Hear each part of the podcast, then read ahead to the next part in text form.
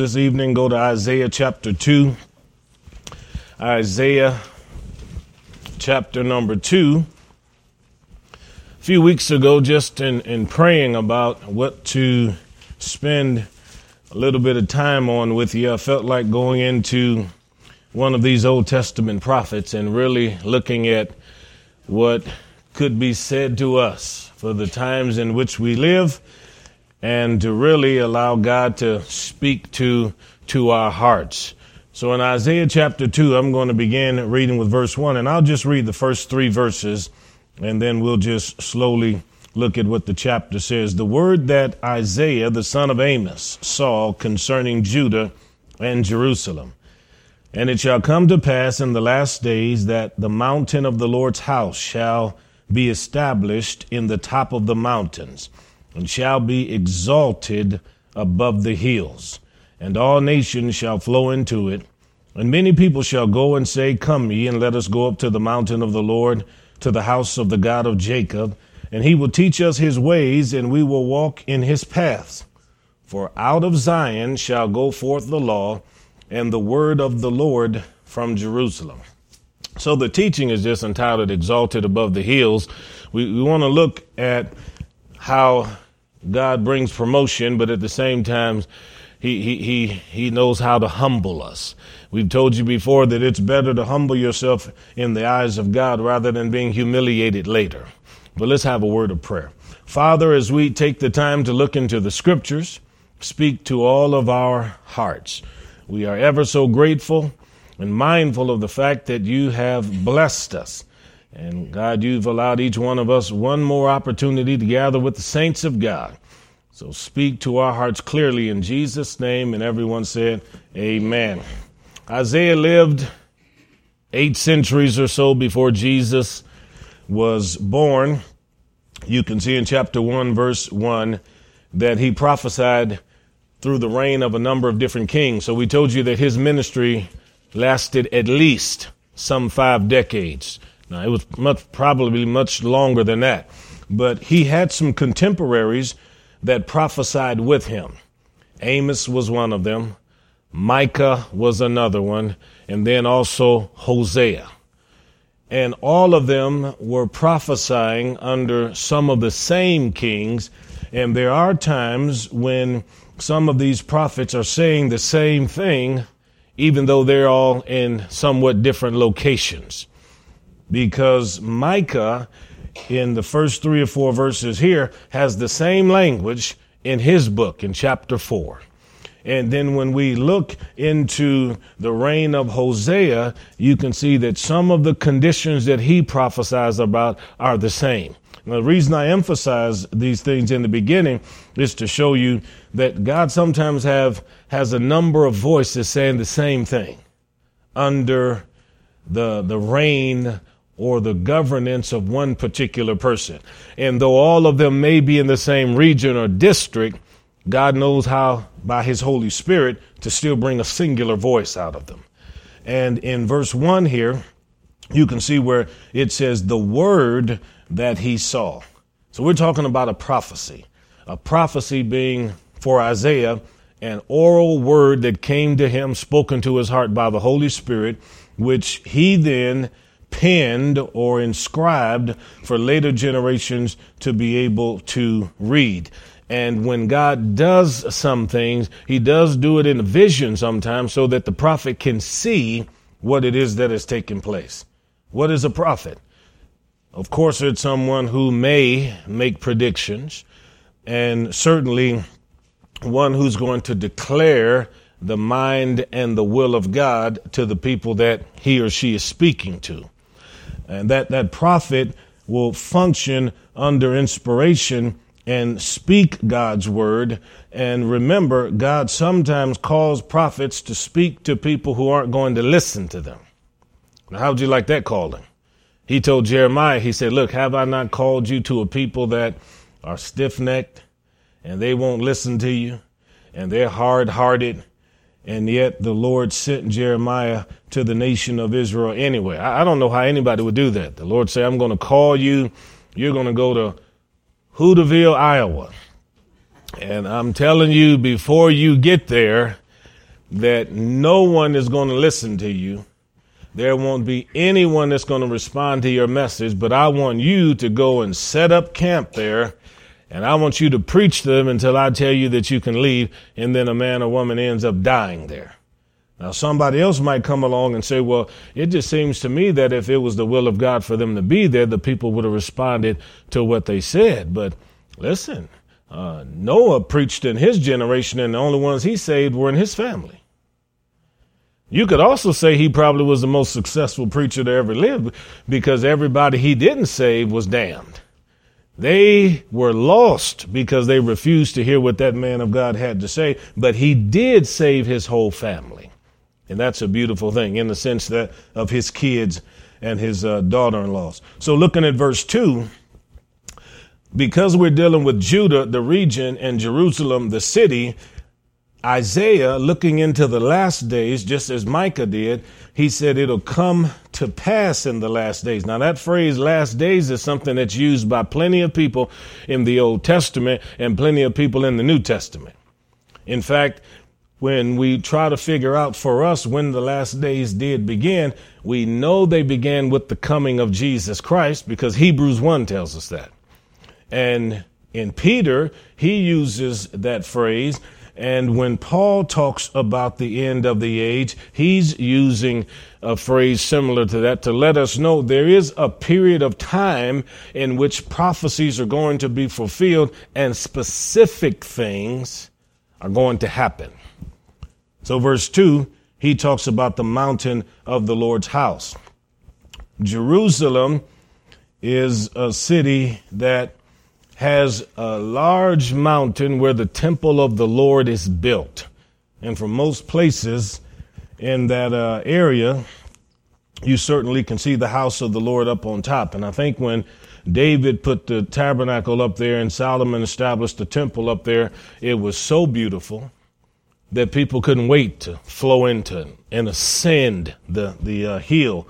In fact, some of the Psalms that David wrote if you ever read the superscription that's over some of the Psalms. Now, all the ancient Hebrew manuscripts have them also. So those, those little titles and stuff that you see above those Psalms, those are just as inspired as the words that you find in the Psalm.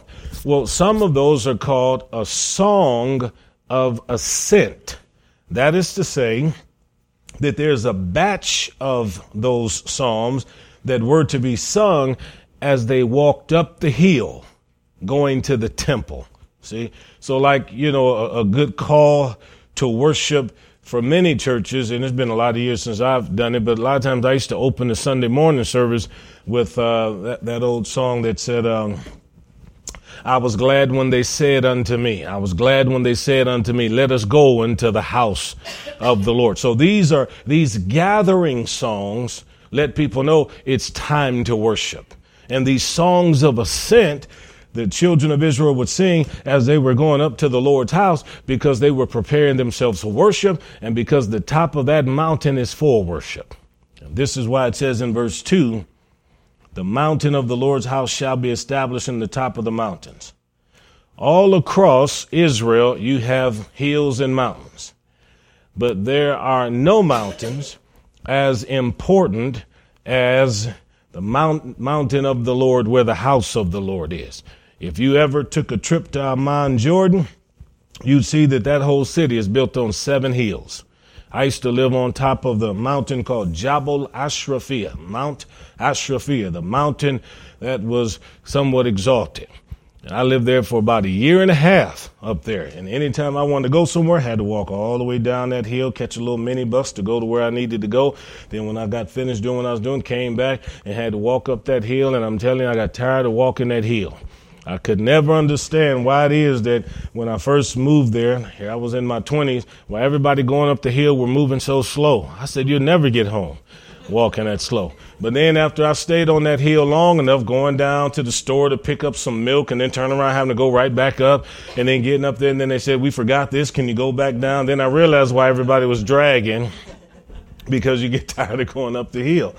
Well, if, if, if, if we acknowledge that the house of God was the place of worship, then you can see why God would take this one place and exalt it above all other mountains and hills because it was important to God.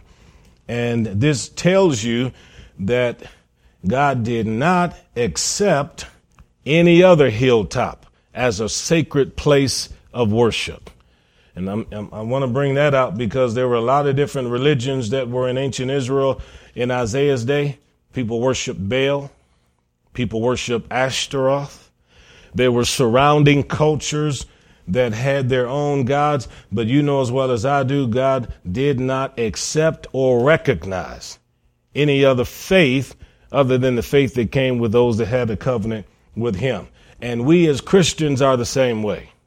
We can look around and see that there are a lot of religions in the world, but there's only one true faith. And Jesus said, anybody that comes through the Father, they have to come through who? Through Him. And He said, you can't get to the Father except you come by me. And in verse 2, when it says it'll be exalted above the hills and all nations shall flow into it. So Isaiah was able to see a day and a time in which people who were of other cultures were themselves going to flow to this hilltop and to this mountain. And the, the, the teaching of the word of God was so important that people from everywhere would come. This wouldn't this wouldn't be like a, a, a, mini revival. We're talking about this would be the only true place to come and find God. Now, people will go anywhere if they're looking for God. They'll travel long distance. Um, I'm hearing repeatedly now that down in Kentucky at Asbury College, there's a revival going on. And we had some people from one of the other churches that wanted to go down there. And so you got all these people coming. Now they're talking about people flying there and going back and forth. Well, that happens every time people believe there's some kind of move that is taking place. But imagine what this is going to be like if folks from all 200 nations trying to make their way to the hill of God. What is the presence of God going to be like on that hilltop? In Moses' time, the cloud of God descended. The glory of God was so strong that the scripture says people could not stand in his presence. And if God's glory descends in a powerful way, imagine the people that'll be saved, the people that will be healed, can, can you can you even envision a, a period of time like that where you don't have any problems at all because of God's presence? So, verse three, there's a whole lot of people that's going to tell everybody else, "Come, let's go to the mountain of the Lord." It's like inviting people to church. So everybody's going to become a witness, or many people are going to become a witness, and all of us should become a witness. Now they're telling them to come to the mountain of the Lord because they believe in God and they believe there's a presence of God there. If the presence of God was not there, do you think they'd be inviting people to come? Probably not. No. If if if you're ever talking with someone and you say and you say something like this, well, where where do you fellowship? And, and then they, they kind of drop their head and then they kind of start mumbling a little bit as though they don't really like where they go. Do you really think they're going to try to invite you to come where they attend? No. But if if we can be like them and be excited about what God is doing in our hearts, in our midst, in our lives, then of course we can witness and tell other people, look, you need to come and fellowship with us, come visit, come see what God is saying and doing amongst amongst us. That's what God wants. So this wasn't a matter of religion because you could find religion anywhere. In Jesus' day, people could have went to the synagogue, but this was long before Jesus' day. But I love the fact that he says, Come and let us go to the mountain of the Lord, the house of the God of Jacob. The history of Israel is not forgotten. The covenant God made with Jacob stands sure and the promises God made in the past to their ancestors are continuing generation to generation. And whatever promises God has made to you, believe that those promises are going to come to pass. If He promised you, He'll save your kids, your grandkids, your family members. I don't care how bad it looks like. and people worshiping Baal and other things in your house or in your family, hold to the fact that the scripture said he's going to honor his covenant. Believe what the word says. Stand on the word. Here is what they did. We're going to the house of the God of Jacob. If he's Jacob's God, he's our God because we're descendants of Jacob. Now, doesn't the Bible teach that we're descendants of Abraham? Yeah. So we're people of faith. We're children of faith. If Abraham was the patriarch of faith and we're the descendants of faith, we should have confidence and trust in God that's different than people who don't have a relationship with God. And our trust and confidence is based on the knowledge of God. In fact, I don't think anybody in here can have a faith that extends beyond our knowledge of God. Because what you know about God is going to be the determining factor uh, regarding how broad your faith can be. So your foundation has to be strong in the Word of God. If these people knew who Jacob was, then they could stand on the Word and trust. But imagine somebody saying, let's go up to the house of the God of Jacob, and you don't know who Jacob is. What kind of faith are you going to have about going to the house of God if you don't know who Jacob is? If somebody said, look, we're, we're headed to church, we're going to worship Jesus Christ. And then you ask, well, who is he? Well, what's the point of going to worship? You can't worship. You can't exhibit any kind of faith.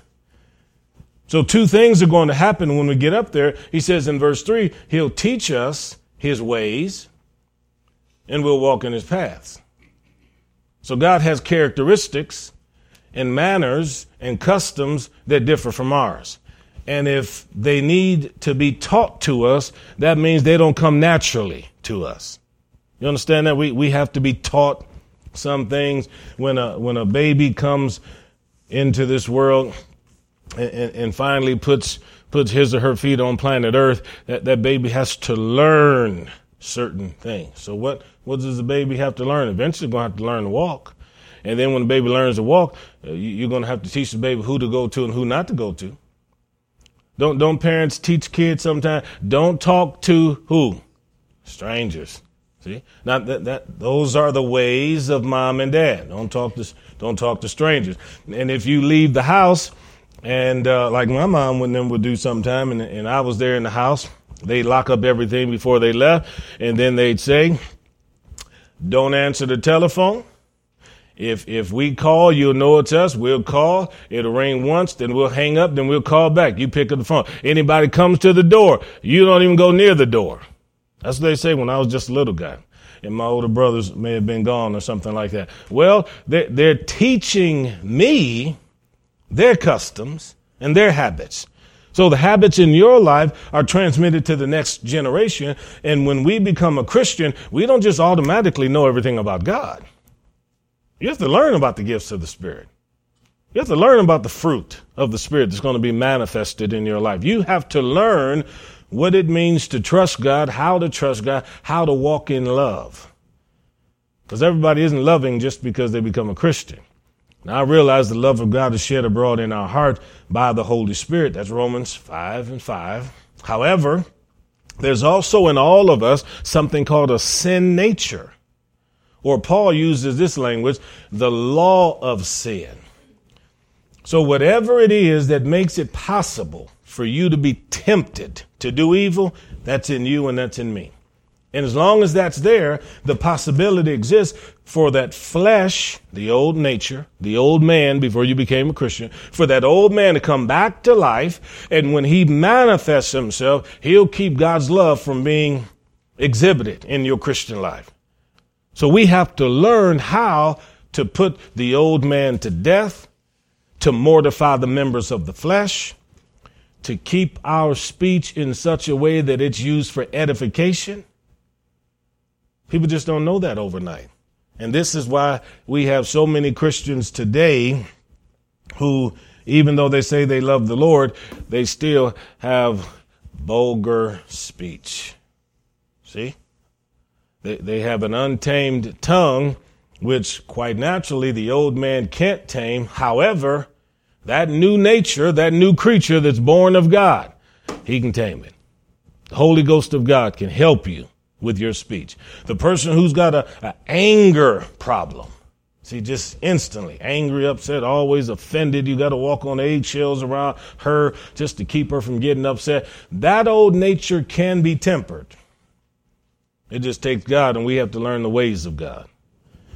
So, this is why we come to the house of God. Because in the house of God is where the presence of God is, where the teaching of God is. And when we learn the teaching of God, we learn his ways. What does it mean when it says God is a forgiving God? Then, as Christians, we have to learn how to forgive. So, Jesus, when talking with one of his disciples, here's what one of the disciples asked him because he wasn't having the best day. And, and, and, he, he likely, I don't know, he, he likely was having to deal with, with, with some of the folks that, that are here, like in Hebron, you know. So, so he goes to, to Jesus and he asks this question Lord, if my brother sins against me, how often, how many times do I have to forgive him? And so, of course, he, he he's hoping that the Lord would be generous because you know, you know, Peter, he said, "Hey, what about seven times?" Because I feel like if I forgive somebody seven times, I'm doing pretty good. And Jesus was thinking, well, I mean, seven times may be good for you, Peter, but that doesn't meet the standard of the kingdom of God. So we're just going to go with 70 times seven. So that puts us right at about 490 times. Now, we don't know if it's 490 times in a month, 490 times in a year, 490 times in a day. I receive that, and I just know that means no matter what I do, how many times I do it, Lynette has to forgive me. She's got to forgive me. And, and you, you may not want to forgive me or love me, but you have to if you want to go to heaven. Mm-hmm. Scripture says it this way if you stand and pray and won't forgive, who is it that won't forgive you? Our Heavenly Father. So if, if He's not going to listen, then we're in trouble. And I'm telling you right now, everybody's in trouble if God's not going to forgive us. Yeah, we're in trouble. So we have to learn his ways. We learn them in the house of God. And then it says we will walk in his paths. So all of us have individual paths. And if I were to ask everybody in here, kind of tell me your story as far as uh, where you were born and raised and how you got to that chair you're sitting in right now, then everybody's path, I guarantee, has been different. Some of you had different paths growing up. Jennifer, Mennonite path. Phyllis, Mennonite path. See, a number of people just on different paths when they came into this world, but yet somehow or another, we all then begin to discover that God has a path that is, you know, strictly for us. Because John the Baptist, he started off as a good Jewish boy, the son of a priest. He knew what it was to go to the synagogue. But yet, when he was called by God to hang out in the desert for a little while, he was being prepared for ministry. Then he comes out of the desert and then he starts preaching the kingdom of God. Disciples came to him, and the people who were disciples of him, you know, they could have been called the Baptists. Yeah, could have been called the Baptist. Then one day his cousin comes along, and, and John says, Behold the Lamb of God that takes away the sins of the world. And then he says, I've got to get out of here and decrease so that this guy can increase. And then he started telling people, You go and you follow Jesus. And then people start going to ask Jesus, Can we spend the day with you? And then they did. And then they went and told their relatives. And I'm sure Peter was wondering when Andrew and them came and got him, well, what, what group are you following this month? We were all raised Jews, and you were running around with this John the Baptist stuff. So now you're telling me that this man Jesus is the Messiah, and so you want to be part uh, uh part of that. So notice the differences in everybody's paths, though, because people came different ways, sometimes through different groups, in order to get to a place where they were following Christ in a deeper way. You could have been Church of Christ in your background.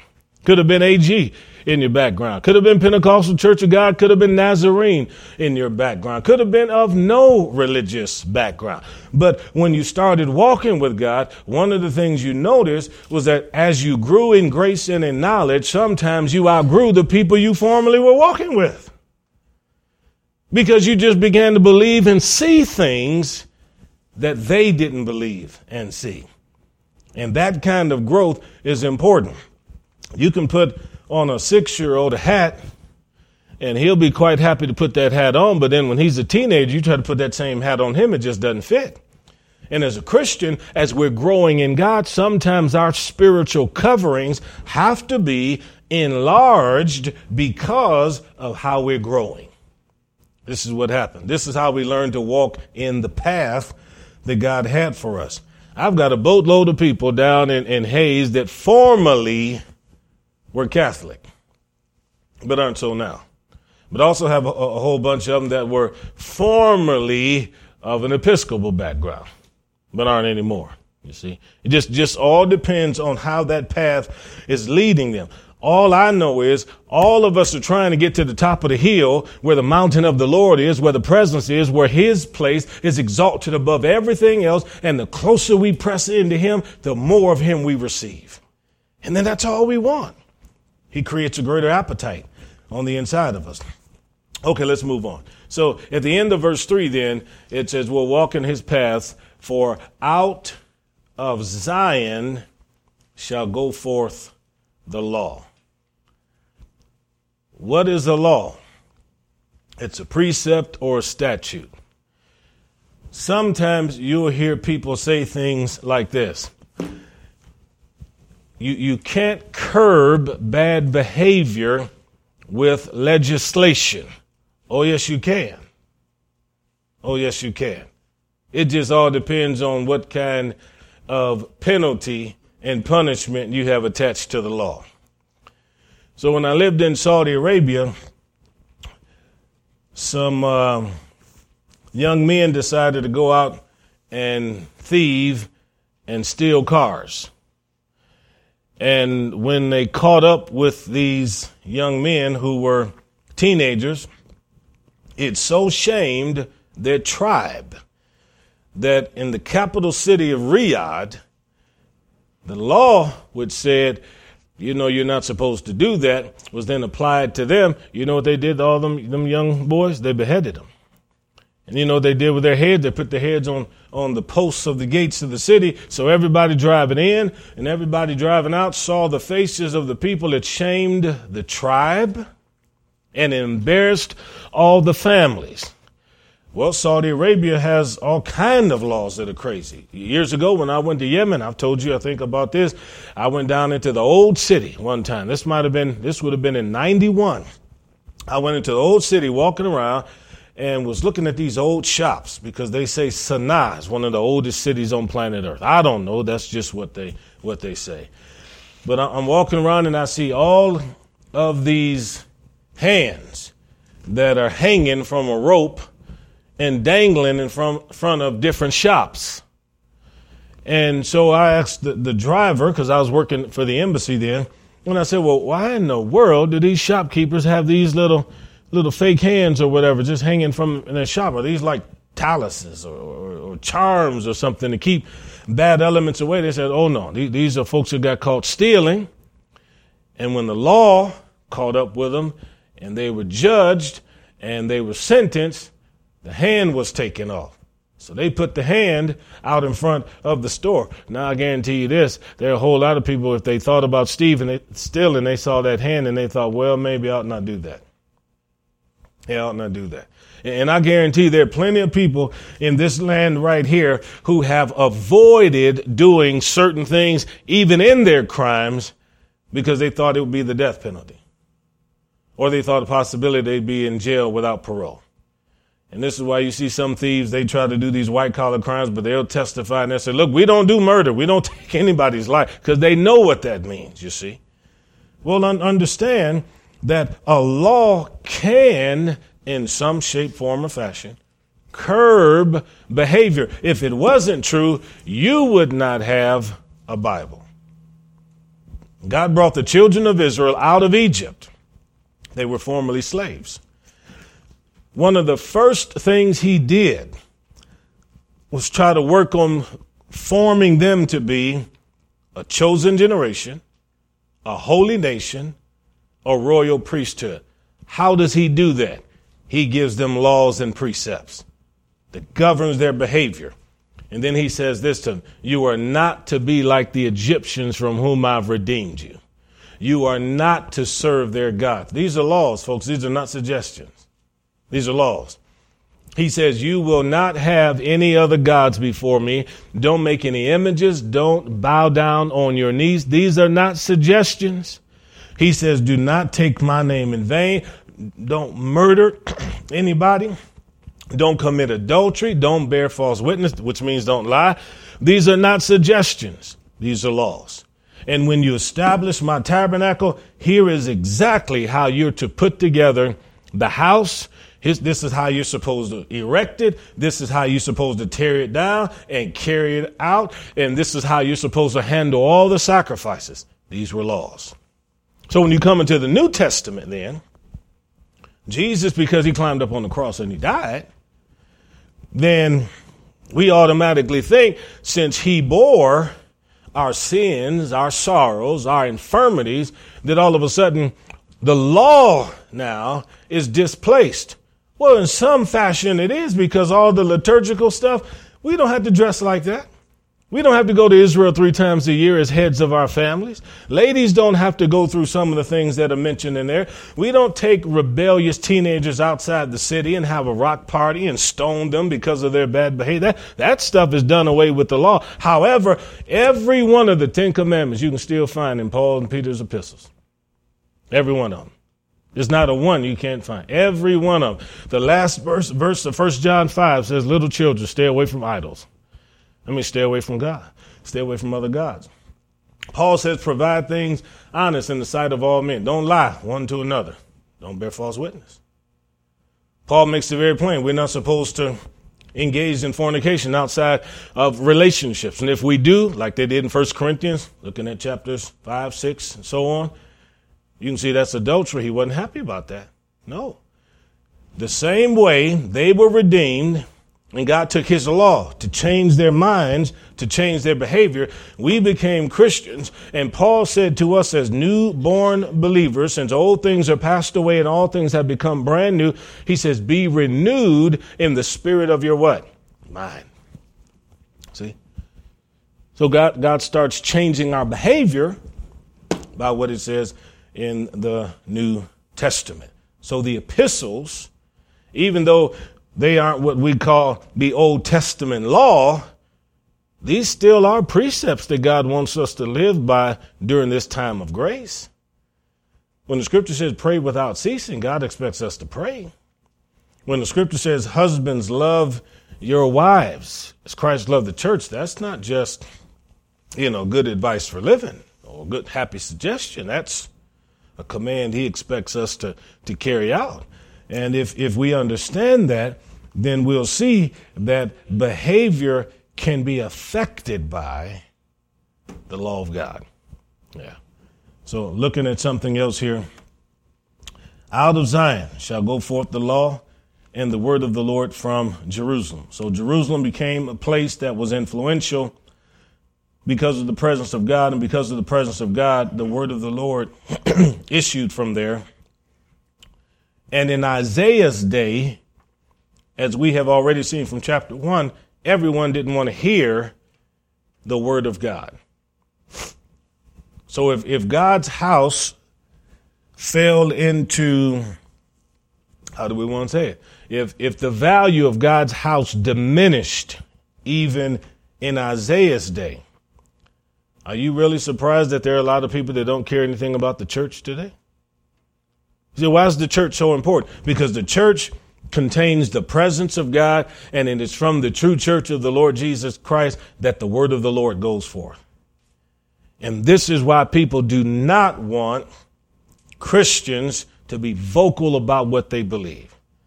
There are some people on this planet, if they could, they'd put a muzzle on the mouth of every Christian mom so that she can't open up her mouth and say anything about the Bible. Yeah. And, and if they had their way, they wouldn't let a preacher get on television and talk about God unless that preacher was like the Lutheran preachers in Germany, and they just got up there and said everything that was in accordance with what the government wanted them to say. See? Because the, the Word of God is so powerful, that it'll change lives. When we look into this book and it tells us, as Jesus said in Matthew 19, have you not read that he that made them, talking about God, in the beginning, talking about God, said that he made them male and female, talking about God. That's two genders. People do not want the church to have a voice to say these things because they run contrary to the Baalism that's in the world today that's calling people out. And we have plenty of prophets of Baal today, calling people away from the true worship of God. You see them on television, you see them on news programs, you see them on sitcoms, you'll see them in the movies, anything to denigrate the house of God and the word of God that comes from that house. But this is where, where we come in. We, we have to do what we can to stand steadfast. So, verse 4 He shall judge among the nations. You better believe it. God's watching. And shall rebuke many people. You mean to tell me God would do that? You know what a rebuke is? A rebuke is an admonishment. A rebuke is a statement made towards someone because their behavior is contrary to how it should be. That's a rebuke. Now, Paul says that if you have someone causing trouble, and depending on what kind of trouble that is, he said, uh, some you should rebuke before all, that their sins won't go beforehand. What, what does that mean? That means that let's let's say let's take John and Jennifer as an example because they, they got the, the Brueggemann tribe. See, so let, let, let's say that the older ones, when they were little, did something they should not have been doing. You know, John and Jen could have handled that in front of all of the kids if they ever did, and they probably did a few times. They handled it in front of everybody, and then the rest of the kids probably think, we probably better not do that or we'll get handled the same way. See, so so that's open rebuke that Paul was talking about. And and when we think about it, some people would never even believe that God would rebuke anybody because they wouldn't believe that God is displeased with any behavior. Some say that God is only a God of love. He does not deal out any kind of wrath. He's not a jealous God. He won't exhibit any kind of displeasure, but you know as well as I do, there are a whole lot of things in the Bible didn't please God. And he rebuked the children of Israel, and this is what the prophets were about. Isaiah comes along and says, Look, turn from your sins. It's a rebuke. Because he wouldn't be saying turn if they weren't already ensnared and going in the wrong direction. So Isaiah comes along. He says, Look, you folks are acting like Sodom and Gomorrah, and God's going to deal with you if you don't change. What is he doing? He's rebuking them because God is saying what you're doing is, is not right. And this is what verse 4 is making very clear. There are many people in the last days that God will have to rebuke Yep. But there will be a turn because he says here in this verse, people are going to take their swords and they're going to turn them into agricultural tools. And where everybody was trying to go to war, people are not going to be working on sowing seed and reaping harvest. Yeah. Now it's likely we're in the millennium here talking about this, but I'm working on the principles of it. God can turn a person's heart and mind and life so that it affects their actions. That's what I'm trying to say. So, verse 4 again. And their spears into pruning hooks. Nation shall not lift up sword against nation, neither shall they learn war anymore. Wouldn't it be nice to not have to go to battle? Not have to have friends who have children that have gone to war? Yeah. I mean, all of us, we have either known someone or a descendant of someone who knows someone that years ago had to fight in the Civil War. And all of us, if we can look back in our lineage, you'll find there's somebody in your heritage or connected with your family that fought in World War One, World War Two, Korean War, Vietnam War. Yeah, moving forward, Persian Gulf War, not to mention the small little skirmishes and all these other places. It'll be nice to be in a world where you don't have to worry about any of that. You the nations fighting against nations, where Ukraine not having to deal with Russia, and where you won't have these tribal problems in Africa and other places. But as long as there's sin in the world and there's pride in the world, and some won't humble themselves in the face of other people, you're going to have war and competition and strife and discord. And that last sentence in verse 4 they won't learn war anymore. I, I don't know that on planet Earth there's any nation that has war colleges as good and as great as ours. You can go to college in America and learn how to fight battles and how to do wars. Them, them folks at the Pentagon, some of these people are specialists, whether someone's going to the Army War College, Naval War College, our different armed forces have their own particular war colleges, except the Marine Corps, but even the Marine Corps have, have their own schools for teaching people about war. What are they teaching? The history of warfare. They're teaching the, about the personalities that were involved with the warfare. They're showing how people lost battles, how they won battles. And if, if you think that's not an important thing to know, just study the life of Alexander the Great. That man conquered most of the known world of his day because he was a master tactician when it came to warfare. And he taught his men not to be afraid. They trained their horses not to be afraid to go into battle, even with people that had spears. So God says there's coming a time we're not going to have to worry about that. But he says for the house of Jacob, come, let's walk in the light of the Lord. That's what we should do. It's impossible to walk outside the light and revelation that you possess of God.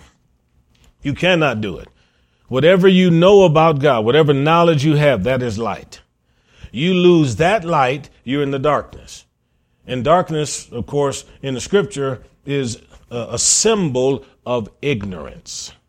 That's what it is, a symbol of ignorance. Turn the light on, you can live in accordance with, with the word of God. So I take a, a little verse like that when it says walk in the light of the Lord. That means live according to what you know. Yeah, live according to what you know. This prophecy here from Isaiah, even though we're reading it now, some 2,800 years later, this is the light of God's revelation. And when you take the time to live your life in accordance with this, you're walking in the light of God. Yeah. But if, if you go to sleep tonight and you have a dream or a vision, and in that dream or vision, God talks to you. He speaks to you through images or whatever. And he, he gives you a command about what he wants you to do, or he rebukes you about what you're doing. Then you got a choice now. Do I walk in the light of that or do I not? See, whatever whatever you do, your life is going to be lived according to the light that you choose you choose to walk in. And of course, some revelation is brighter than other kinds of revelation. There'll never be anything that compared with the Word of God. Nothing. There'll never be anything. But I still believe in prophecy. I still believe in tongues and interpretation. But there'll never be anything that is bright and as brilliant as the revelation of the Word of God. But I still believe in somebody giving me a word of exhortation out of the Scripture. Because th- that still is a light. So whether I've got a candle, a flashlight, or something bright that's on, I just need God to provide some illumination because with illumination, I can walk firmly and put one footprint in front of the other, and that gives me confidence and helps me with my balance and equilibrium. It is hard to move confidently in the dark, and you run into that when you run into people and say, Well, I just don't know what to believe, and I'm not sure what religion is right. You know what they're saying? I can't walk confidently because I have no idea who's the true, who's the true Savior and which religion is right. But if you know that the Bible says God wants your child saved from sin. Then you can stand on that and believe that God wants your child, your child, saved from sin. If, if you can believe and understand that despite all the physical challenges you have faced and, and are facing in your life right now, that it still is God's will for you to recover then you can wake up every day confident that God's not your enemy and your foe trying to fight against you, but God has actually got his hands on you, raising you up. Gives you balance, gives you structure, gives you strength. Even when somebody comes along and says, well, you know, I'm just not sure whether or not uh, God wants you to do this. Who cares? If God calls a man or woman into ministry to do the work of God and somebody else comes along and says, well, I'm not sure you're called, it doesn't really matter whether you believe they're called or not. God's the one working in their heart. And if God is the one calling them, God is the one who's going to reveal himself more and more to them. Very important. So, lastly, let me say this. Let us walk in the light of the Lord. It is something God expects the house of Jacob to do together. So, when I study the word and I feed on the scriptures, sometimes where I'm grazing, I pull you sheep right on out there in the pasture lands with me and let you graze with me. What I'm studying on, if it's blessing me, I bring it to you and let you feed on it also. There's sometimes I'm working on something out of the scriptures and God's just dealing with me, or it may be for someone else or someplace else where I'm going. But, but, but all of us have to come along in the revelation of God. Otherwise, you have some people that are very mature, and then you have some people that are very immature, like babes. And we've all met people who've been in Sunday school for 50 years and are still as mean as a junkyard dog. Because going to church doesn't make a person a Christian. And automatic growth doesn't come just from sitting in a church. You've got to actually hear the word, believe the word, apply the word. Yeah, it's like one preacher talking about how people be in church all their life and grow old without growing up. And he was talking about, look, I don't mind handing you a bottle to feed you as you're acting like a baby. What, but what does bother me is to have to ask you to pull out your false teeth and then I've got to part your whiskers just to get the nipple of the bottle in. See? And what that preacher is saying is folks have grown old in church and are still like infants. See? God's plan for you and God's plan for me is for us to walk in the light of the revelation that we have, but we have to be open to what God is saying to us. Amen. All right, let's pray. Father, thank you for your word. And we are so grateful for the growth that you provided to all of us because we have all come down different roads and different paths. You have humbled us plenty of times as we have studied your word. Continue to help us to exalt your son because we know as we do that, promotion doesn't come from the east or west or north or south, it comes from you. We love you and praise you in Jesus' mighty name. And everyone said, Amen, amen, amen. Question?